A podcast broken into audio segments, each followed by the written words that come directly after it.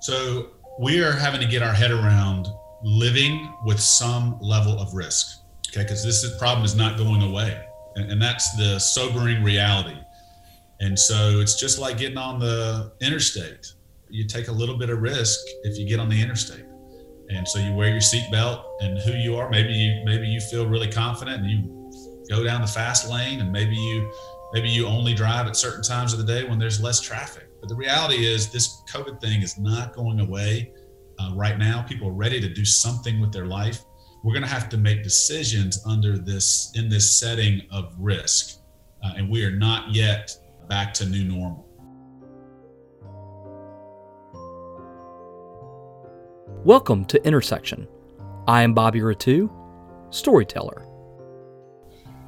Bobby, I don't know if you allow it this way, but you know, my family is far and away my greatest passion, and um, I, am a father of uh, three boys, and we've got a, a, a, boy cousin that lives with us, so four boys at home, two boy dogs, uh, a wonderful wife, and I just love being a dad so much um, and really enjoy all the things we get to do in this community. Um, so that would about far away be my my greatest passion. Introduce yourself. So my name is Ted Swan. I am a family physician in Clemson, South Carolina. I've been working in Clemson in that capacity for I think maybe 16 years. Uh, and for the last eight years, I've had my own practice.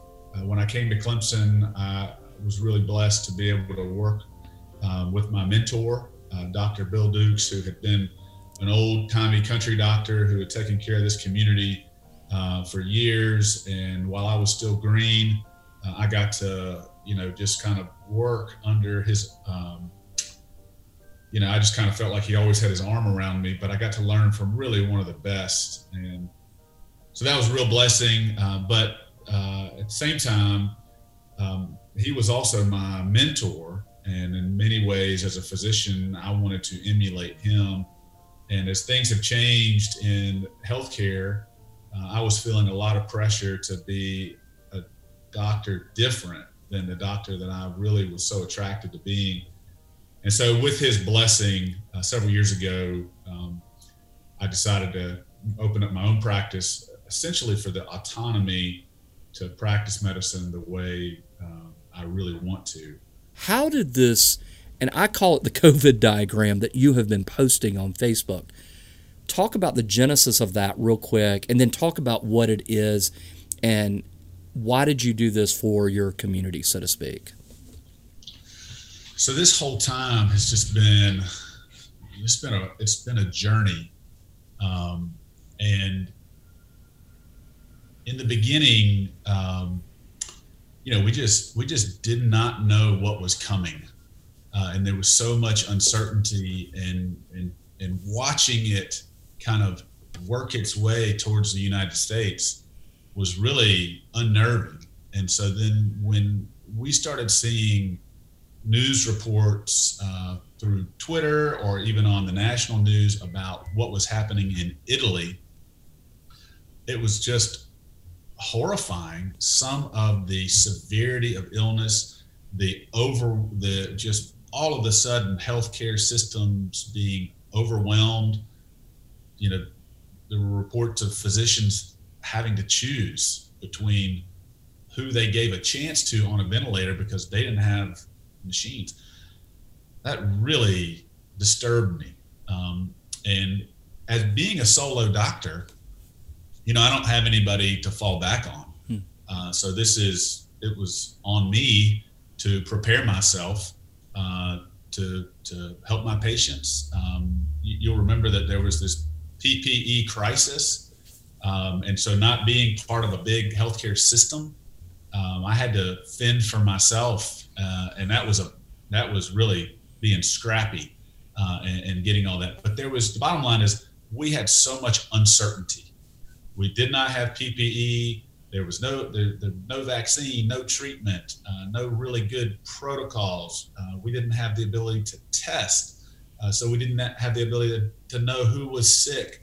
Um, and then when when we did get testing. Uh, there was, we ran out of reagents to do the test, and it was it was just kind of chaos. But it was um, ruled by uncertainty. Mm.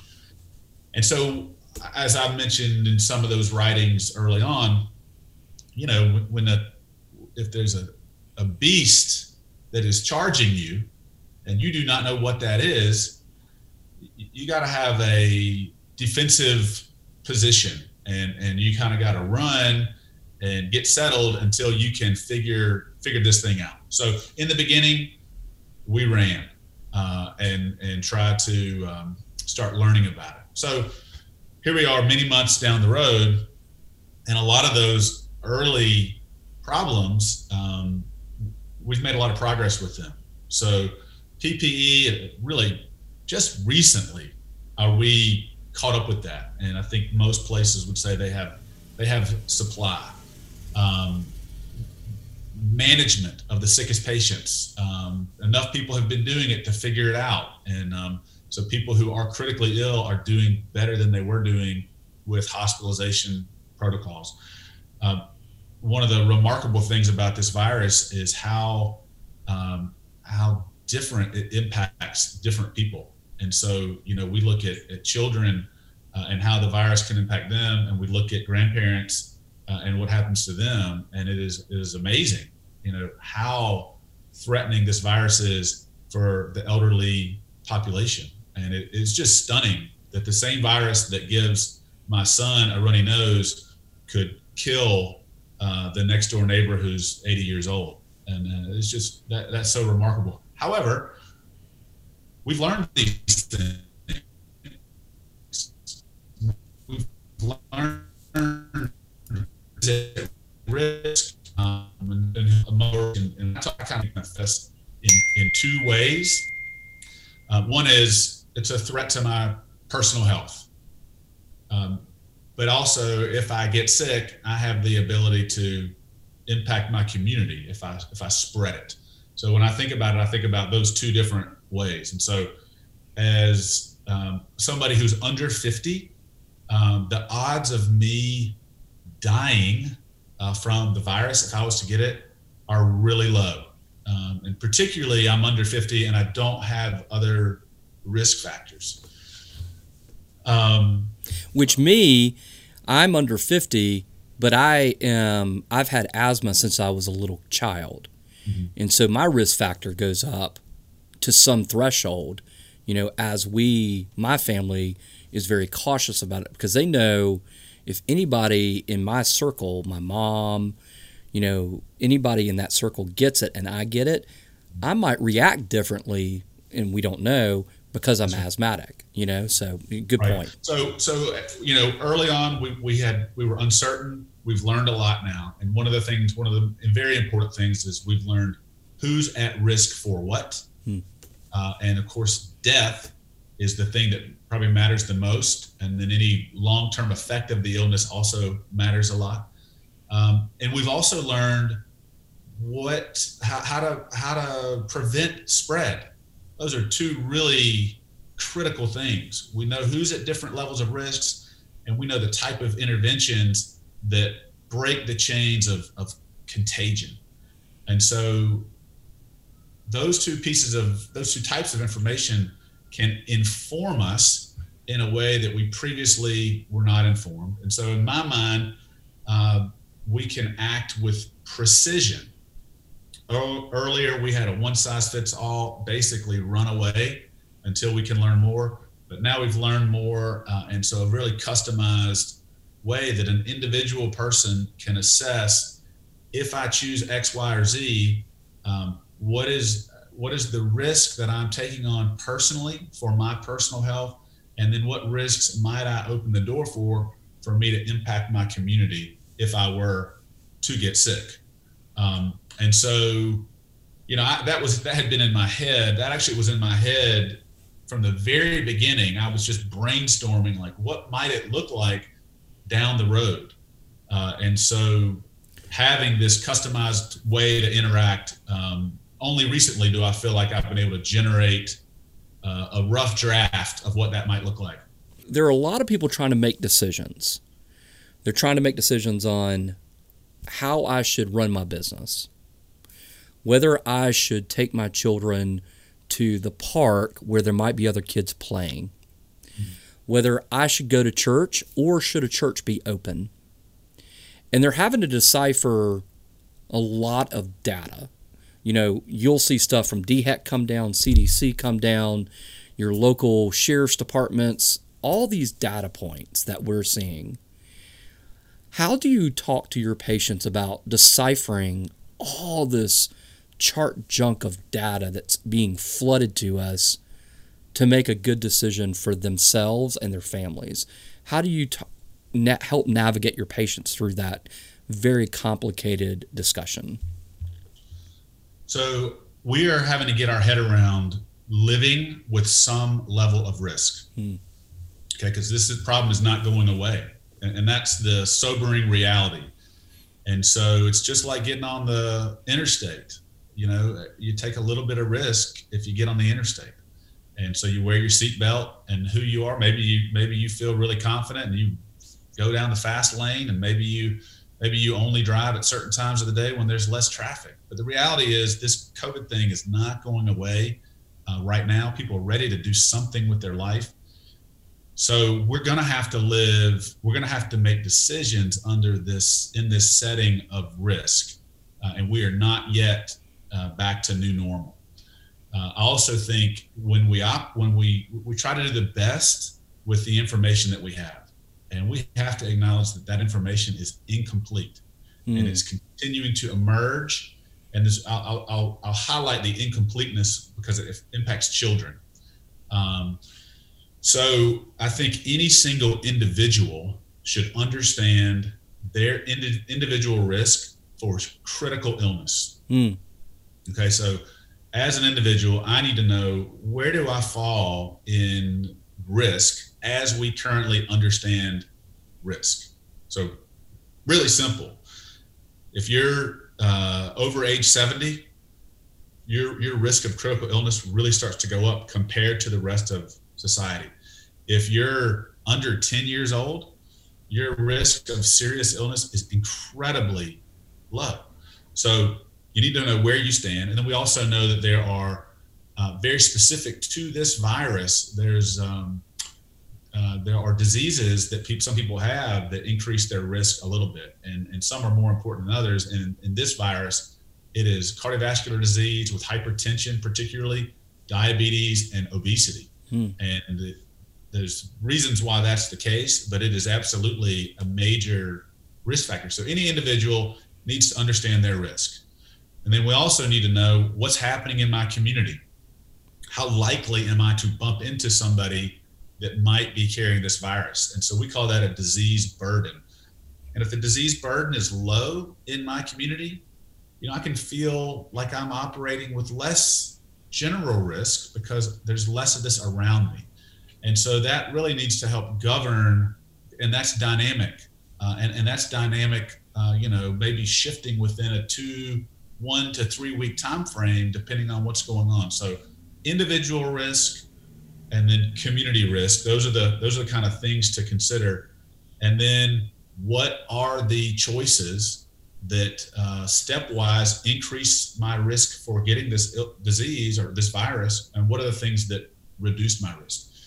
Um, so that's the framework. Um, taking doing the best with information that we have now that we did not have previously. So if you take a church, because I know you're very interested in a church setting, so many of um, our you know our parishioners who um, their church family is so important to their life. Uh, there's no doubt, at least in my church, that the older demographic uh, in my church uh, their church family is precious. Yes, them. very and precious. This has been a, a crazy time uh, for that age demographic in so many ways, but be but to feel like they've been cut off uh, to a large degree from their church family has been a very painful um, thing to deal with. So how can how can those people come back? and uh, I've had these conversations with my pastor throughout the whole time. And so one of the things that we've been talking about is I said, you know, maybe you should have a service only for that group. You know, so in, in my church we have we only have one service um, on Sunday, and many churches, for reasons, have two services, one early, one later. And I said, I said, you know, Rusty, what about having um, but because one of the problems is is popu- how many people you have in a place at any one time so if you can spread out um, spread people out then the people that are present are, are less at a risk to each other. And i'm saying well maybe we should have a, a service for 65 and up. Interesting. uh, it'll be a smaller group. They can spread out. Um, but from a church setting uh, well this virus is spread through our breath. And and I, I you know, I was standing somewhere um, recently where somebody was smoking, um, you know, several feet away from me, um, and I could smell the smoke. Okay, the the smoke that I smelled was from their breath, and so that's that is how much this kind of distributes. So we want to control how much breath I might be exposed to from anybody else around me. Um, so it's, it's a, a, factor of time is a part of that story. If you breathe, if I give you an opportunity to breathe on me a hundred times because we were together for an hour versus 30 times, I can manage my, I can manage that time and reduce my exposure. Uh, or, or we can get further away from each other in our separation. Um, so we've talked about having shorter services and creating opportunities to be spread out and services for special groups um, to make that work. One of the really um, bizarre things about this virus and church is that singing seems to really project um, more of this virus into the air. Now, I don't know that we can say it exactly the way I said it, but the observation that people have become super spreaders in church environments, uh, there's no doubt that we're seeing some really tragic things happen uh, from people in church. Uh, and singing has a lot to do with it, where one person can really affect a lot of people around them. And that, and that, you know that that's hard on church you know uh, making a joyful noise together is a part of celebrating. It's a part of worship,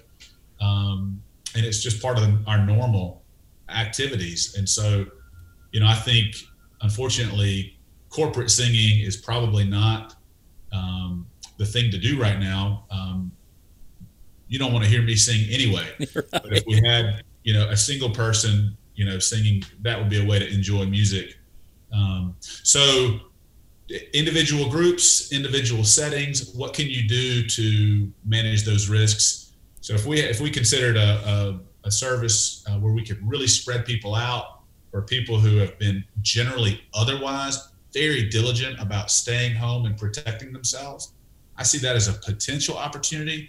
I'm not ready to fully endorse it because I'm still thinking it through. Um, and on the other hand, young families with young children you know, they're probably that's tough. A, they're not um, vulnerable to getting critically ill. Uh, one of the problems with this this observing young people and, and children is that it is not zero, right? If it was zero risk, well, this would be an easy decision, you know. But you hear about some of these cases of uh, multi-system inflammatory syndrome in children, and uh, you know what if that's your kid, right? It, it's if you play the numbers, it, it, doesn't make any sense to let that bother you because the numbers are so low. But as a mother or a father, um, you say, well, even though that's very unlikely to happen, maybe I don't want to take that risk. Uh, what I hear Dr. Swan say and everybody else say is we don't have all the information. Um, so, to that note, you know, the, from a child standpoint, um, a lot of evidence thus far um, seemed to say that children are less likely to catch the virus. Uh, and then those that did catch the virus, usually it's what we call vertical transmission. They got it from a, a, an adult family member. So it came down this way. They didn't catch it from a peer. So maybe children are less likely to get it. Um, if they get sick, the observation has been that they're not likely to get very sick. Um, and the last thing is that they're also not likely to give it to peers. So that makes you feel pretty positive about you know what what we might find for our kids, particularly considering going back to school. But the flip side of that story is, well, at least in the United States, maybe our data is heavily skewed uh, because we took everybody out of school, and very few kids have been in camp settings, and so they've been so distant anyway. Who else could they get sick from other than a, a family member? Right. Uh, and and there's a lot of I've had a there's a, a family in Clemson where the mother got sick. So we so she was tested and found positive. The father started to get sick. He was tested. He got positive, and their kids got sick. And there was no doubt they had the virus, and they didn't want to put them through jacking a Q-tip up their nose, so they didn't get tested. Hmm. and so those kids, there's no doubt they had it, but they're not going to show up in the data. Um, so that just goes to show you how you know data doesn't tell uh, the whole whole story and you know some people are afraid of what we're going to find when we go back to school is all of a sudden we're going to find out pretty quickly you know what happens. This, this being rushed back to in-person school is a, is a giant experiment. And it might work out really well for us or we might find oh, that was a bad idea. I know a lot of people are struggling with that uncertainty. Um, so anyway, that's a great. I'm rambling. No, that's great, and um, I wanted to point out real quick is uh, our church at Boulevard Baptist Church, which is almost like a sister church to Clemson First Baptist. Um, you know, we have we actually share someone, uh, Dr. Johnny McKinney, who used to be yeah. our pastor and now attends and is a member there. Um, we have really talked, you know, with other similar churches and how we're approaching things. And we started off with okay, the numbers are down in March, so we're going to project to open on June 28th. And we're going to plan and plan and plan. We reopen. And the day that we reopen, we find out that someone in our uh, children's child care facility that we're getting ready to reopen to had COVID. And so we made the decision the next day to shut everything back down, especially given the fact that the numbers were 16 fold compared to where we were in March when we made that decision. And so many of our church members are like, well, I we want personal we want to have the personal choice if we want to congregate. And so we're in this balance. You know, is it a personal decision? Is it a church decision? How do you manage that? And I think right now we don't know how to manage that. I think there's not enough data to help us understand what is the best decision. But I do think what you provided is a framework to start thinking ahead in making those decisions and those plans as you start envisioning what reopening might look like down the road. Definitely. You, so I had this conversation last week with my with my pastor, and I think you want to think about community burden. And, and right now in Clemson, um, or at least the last couple of weeks, the community burden has been very high. Um, and it's been a challenge for my pastor because our church has has not had an in-person service in the sanctuary since the beginning of this. Uh, and and other churches in the community and in the surrounding areas uh, have opened back up, and some of them have had just straight up traditional services and operating like normal. Um, and so we've had you know members of our church say, well, you know, other places are doing it. You know, why why shouldn't we do it? And and uh, they always put it put it back on my shoulders and a couple other physician colleagues that uh, go to church with us. But what I was what I told my pastor was that uh, if there's a moderate disease activity, um, it might be practical for them to open the church but be very um, deliberate about risk settings and say, we do not encourage our 70 and up, 65 and up, whatever the number they draw the line at, to come to this service because this is going to be a more largely attended. So we've created a separate service where we can spread that demographic out. Um, uh, and but basically go through what is the church doing to reduce um, the the potential for spread, and then say, you know, you're welcome to come. This is what we're doing, but we want you to make this decision based off your individual risks, um, because we've had the doors closed, and it, we, they probably don't have to be closed to all Hmm. Um, and I think if we are very transparent about uh, the way we view risks and can talk about the things that we're doing, then any individual um, you know member of our church can say, okay, if I go to worship today, this is the setting I will find, um, and I think I'm comfortable with that. Or somebody else might say, you know, I, I'm okay watching it online. That's worked out pretty well for me um, I think I'll do that. One of the things that our church did was they started having um, Wednesday night services outdoor in the parking lot, where Smart. you could have the benefit of just a breeze to dissipate uh, some of this um, threat. And that was uh, re- that went really well. People were so happy to just be together, even though it was spaced out. It's just a testimony to how much people need the connection from their church family.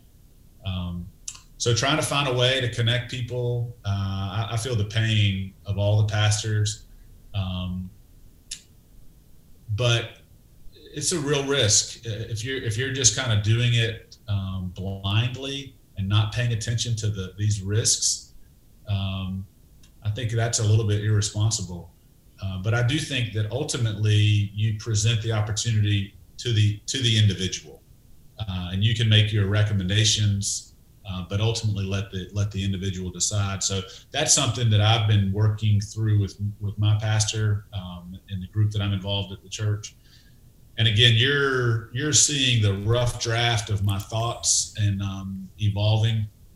I also want to say that the, the diagram that I shared with you, um, in part, uh, is my own uh, because I started thinking that way in the very beginning. But it's not so original that other people have not also thought of similar things. So I've started to see a little bit of that type of stuff out there, trying to diagram individual risk with community risk and how you might make decisions. Uh, so I don't want to take um, full credit for that. Dr. Ted Swan, Cub brother, Clemson graduate, good community guy, friend. Thank you for your time. Appreciate the opportunity to spend some time with you. And uh, hope you have a good rest of the day. Thank you. You're welcome, Bobby. Anytime we could talk forever, you know it. Have a great day. Thank you for joining us. We hope you enjoyed the conversation. Intersection is powered by Touchpoint Media Network, podcast dedicated to discussions on all things healthcare. To learn more, go to touchpoint.health. That is touchpoint.health.